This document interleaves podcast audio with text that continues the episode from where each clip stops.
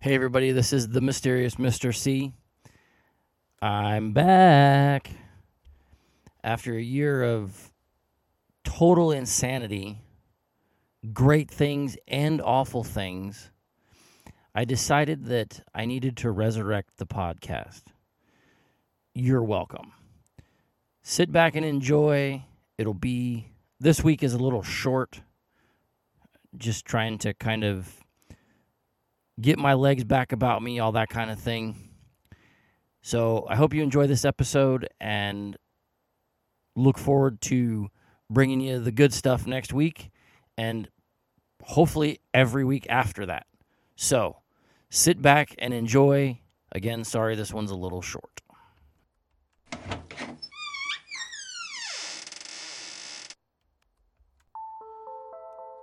Welcome to Coffee and a True Crime Dumpster Fire. This is a true crime podcast. That's right, a true crime podcast. For those in the back, I'll say it a little bit louder. This is a true crime podcast. This show is a show for grown folks. That little E over there next to my podcast, that means that we use some foul language every once in a while. Just every once in a while. Enough to flag it, you know.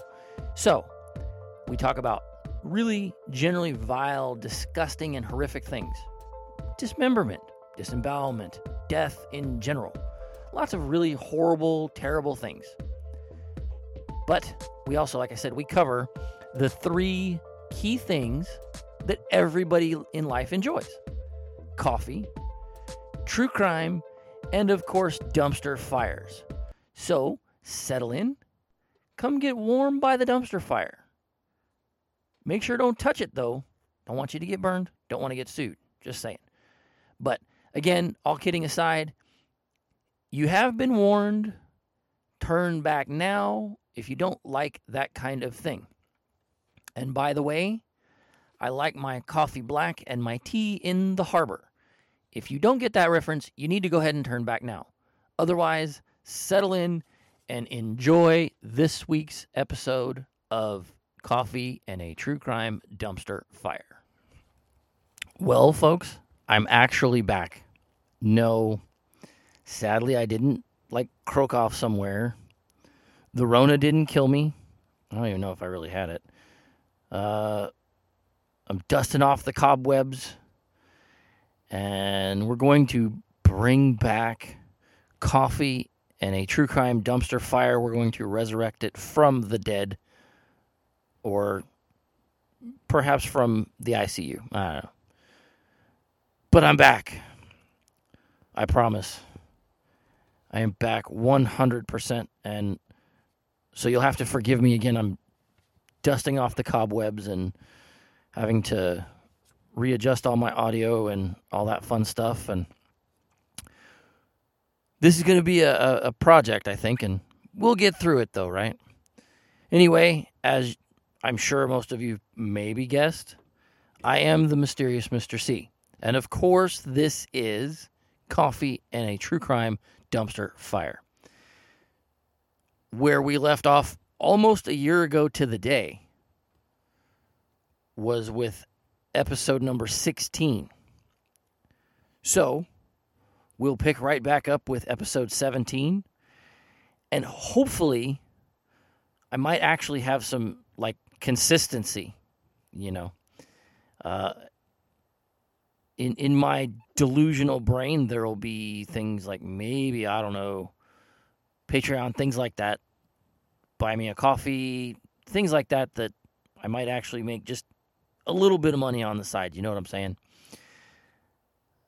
and there might even be a special episode hiding somewhere of over what the last year was. First of all, you have to thank you guys have to thank my bride for pushing me back in here to do this again because I don't know that I would have. Uh, but uh, life was amazing during the last year. Lots of really good things happened, and a couple not so good things happened and a few really bad things happened, but overall it was a win because we're still here. Or, well, I'm still here on the right side of the grass. Anyway, that's enough about me. Hopefully, everyone else is back with us. Oh, wait, hold on. Yep, you in the back. I yeah, I saw you, as usual. I mean, we haven't even been doing we we've been gone an entire year for this, and you still can't. Wow, that's amazing. Anyway, I'll give you my usual warning. It's probably going to be pre-recorded at the beginning too, because I have my pre-recorded opener, all that fun stuff. You know how that goes. Uh, anyway, so of course, this is a true crime podcast. And for those in the back, yes, you know who you are. I'll say it again. This is a true crime podcast. It's a show for grown folks. So, because we talk about some really horrific and vile, just gnarly stuff. Uh, so, if you voted for Joe Biden, this show probably, I'm just kidding. Just kidding. I know somebody's going to get offended. But uh, in all seriousness, if you do have just that truly odd sense of humor, uh, then this may actually be, you know, your cup of coffee. See, see what I did there? Clever, right? If you're easily triggered, though, by unnatural death and just other vile, horrific treatment of human beings and an occasional swear word here and there, this show might not be for you. I'm pretty sure it even has a little E for explicit somewhere in the, you know, in the show thing, the little icon on whatever app you're using. It might even be a little E down there in that lower left hand corner. That's your indicator, by the way, that this is explicit or can be at times. All right. Anyway, enough about all of that. Now that we've gotten most of the housekeeping garbage out out of the way, of course, this is episode number 17. And I do have a coffee of the week. Uh, that's going to change too, by the way, but you'll figure it out as we go. But uh, the the coffee of the week was, of course, but was from bleh, from Kicking Horse Coffee, and it was the Kick Ass Roast. See, swear words. Uh, and I'll give that one four and three quarters out of five. It was it's a dark roast coffee, and I'm usually a light roast, but this one was smooth. I wouldn't call it dark because most dark coffees usually has a can usually leave you with that uh, weird burnt aftertaste, but this didn't have any of that. It it had it was smooth all the way through. Um. Anyway, so there you have it. That's uh, coffee of the week is Kicking Horse Coffee Kick Ass Roast, four and three quarters beans out of five. This week I'm gonna tell you the story of Susan Kuhnhausen. This is the woman who killed her own hitman. Well, the hitman that was sent to kill her. Um, that's pretty. That's pretty badass. If you, we're talking like John Wick, right? Uh, anyway, hopefully you guys have all seen all those. By the way, that's a, a great movie, a great series. Anyway, so let's jump right in. So soon, Susan Kuhnhausen was born in 1955. She lived a pretty normal existence, relatively speaking, you know, married, children, all that kind of thing, and whatever. Uh, she worked for 30 years as an ER nurse. My hat's off to those people. Nurses in general, my my amazing bride is a nurse, and some of the things, oof, man. Anyway, uh, so she got married in 1989 to a dude named Michael Kuhnhausen who we will find out. Spoiler alert, he's a douchebag. Um, he's a dead douchebag, by the way. Again, spoiler. Uh, so they were got married in 1989, and like I said, he was a less than stellar human being. But in 2006, Susan had about enough. She was flat out. She was done. And so 17 years of marriage, and she's like, dude, get out. She just kicked him out because he was that much of a douche, douchebag and a scumbag and a sociopath and all that other fun stuff, right? So she kicked him out after 17 years. And of course, being a narcissist and a sociopath and all those other fun things, ists and paths and all that, she uh, that that didn't sit well with him. So he did what any scumbag sociopath would do, and he hired hitman. Of course, when you're only willing to pay $50,000 for a hitman, you might as well get your hitman off of wish.com, right? Because all you're going to get is an overpriced crackhead. And enter, of course, now Edward Haffrey, or Half, Haffey. My eyesight is going bad, y'all. I'm getting old. Uh, Haffey. This is the felon du jour you know, the asshole supreme, uh, the idiot that uh, old Michael worked with at an adult bookstore. I'm sorry, but a married dude who works in an adult bookstore. For the most, I mean, to each their own. Don't get me wrong. I mean, there, there's someone there for everyone, but I just don't see as.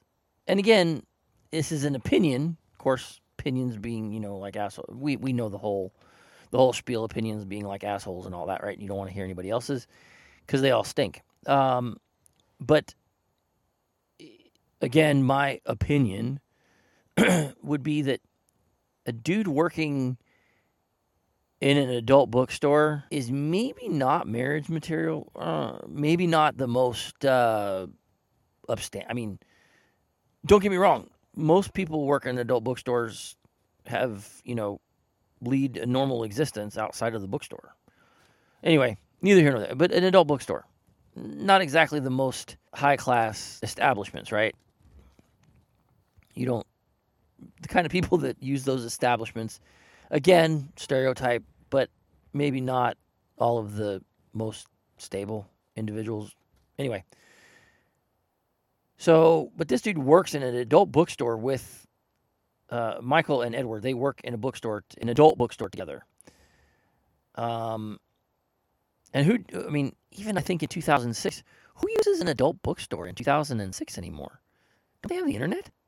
Just a thought. Anyway, um, so he offers again.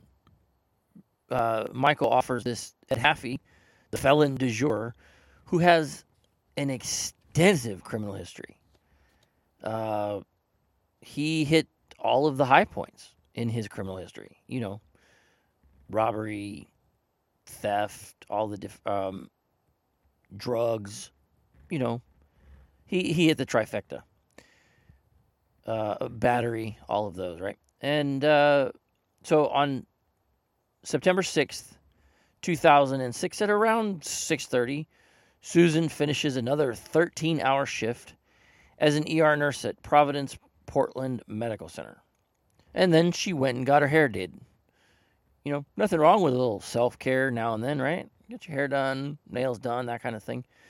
As soon as she walked into her house, though, she, from all of that, she knew something was not quite right. She kind of started to search around the old house and put the old brain at ease. And then, bam! The fight was on. Now, this woman worked in an ER for practically three decades. So, physical confrontation to her is nothing unusual. Isn't isn't that big of a, a, a shock? It's um, you know she's not no stranger to it, and so she'd been like I said, no stranger to physical confrontation, physical violence. She'd been in her fair share of uh, tussles, we can say, with grown men in various altered states. You know, they're drunk, they're high, delusional, and she kind of she kind of had a size advantage over this particular jackass. He was about 5'9", 180 pounds, pretty average sized dude, and she was she was five foot seven and 260 pounds.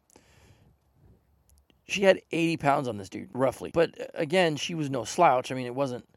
This wasn't uh, her first rodeo, and she fought with this dude for about 15 minutes before she finally got the upper hand and pinned him down and basically strangling basically strangled him. The only words he uttered, according to Susan, of course, dead men tell no tales. That's an important thing to remember in life. Dead men tell no tales. I'm not telling you eh, just dead men tell no tales, right?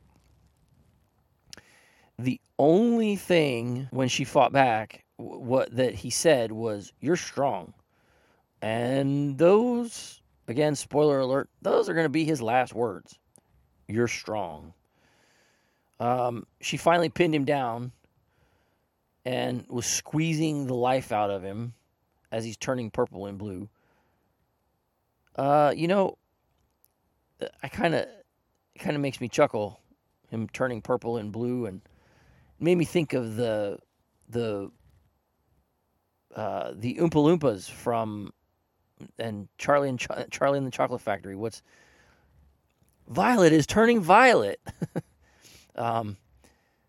Anyway, so um, she just kind of started to scream at him, and as she's choking the life out of him, and she screamed at him, "quote Tell me who sent you, and I'll f- call you a fucking ambulance." And uh, when he finally went limp, she jumped up and ran to the neighbor, Annie Warnock, Warnock house, and got her to call nine one one. So when the Portland PD arrives there at the house, they find this dead, quote unquote, hitman complete with diabetes medication and Hershey's chocolate syrup. It's a very odd combination. But who would hire? An, uh, the, the question remained, though, initially. Again, I gave you the spoiler alerts, but initially they're thinking, who's going to hire a hitman to kill this seeming, seemingly average, basic, white, middle aged lady? Uh, they didn't have to look far, though, considering this moron had a note in his daily planner. Back then, they still carried daily planners. Remember those? If you're old enough, I don't know, you may or may. Uh, if you're over about, oh God, uh, if you're over about forty, you may remember. You may have even had one. I I hate to admit this, hand raised. I had one. The old, the old. They're called a day. They were called a day runner. It was actually a brand. A day runner. They even had a store in the mall that carried nothing but day runners and accessories. That's how old I am. Anyway, um, so in his day planner, though, on September 4th, two days before the, uh, two days before the murder, or, well, yeah, the murder, two days before he was murdered, I guess, he had a note, none to, uh, said, it simply said, call Mike and it had none other than Mike Kuhnhausen's phone number. And it didn't help matters that, well, Mike Kuhnhausen, all of a sudden, their prime suspect, by the way, for who hired this jackwagon, all of a sudden is on the run. Odd, huh? Uh, he was on the run for about a whole week before they found him out in Sunnyside, Oregon and unfortunately, well, fortunately and unfortunately, I guess, he pled out like a bitch. He totally just bitched up and away he goes, right? Um, he got seven seven years, y'all. How do you catch a seven year sentence? Seven years for hiring the hiring some crackhead. Well, I guess because the crackhead's dead. So, so yeah, there's that. But uh, he caught seven years. So he he pled out for a seven year sentence due to be released, and that was in August of 2007. He started his sentence. Uh, I don't know when he started. He, he didn't start his sentence right away because he pled out, and there, you know, there's court paperwork and PSIs and all that stuff to do. Um, but in an ironic twist of fate, dun dun dun, um, he was set to be released from prison on June 13th, 2014. Ironically, that was a Friday. So, Friday the 13th, y'all. Is that not an omen, really, though? You're such a garbage human being, and you're you did horrific things through your life, including hiring a hitman to kill your wife. Uh, apparently, divorce wasn't a thing. I don't know. Again, it's so weird. An adult bookstore. Again, you got the internet. Anyway. All right. Anyway. Meanwhile, back at the ranch, right? So he died of cancer 92 days before his release. Oh. Wah, wah, wah. Anyway, and then to this day, now though, uh, she Susan Kuhnhausen has done several TV shows and things. There's a pretty good TV show, I Survived, uh, as as among them. Um, those are all really good shows, and and she's done lots and lots of interviews, and she's gone on to become a victim advocate and all these things, and gone on to do really great things with her life. The thing that that struck me is is that she talks about how it it really left such a an impression on her that she has to have a gravel driveway now just in case there's a next time. That's all I have for you this week. It's kind of short cuz I'm still trying to get back into things and get back into the full swing and figure life out the rest of the way. Of course, we never always, we never ever really figure life out, but we're going to figure out this whole podcast scenario again, all that fun stuff. And hopefully, a lot of you are back along for the journey. And I look forward to many, many more episodes. Until next time, this is the mysterious Mr. C signing off.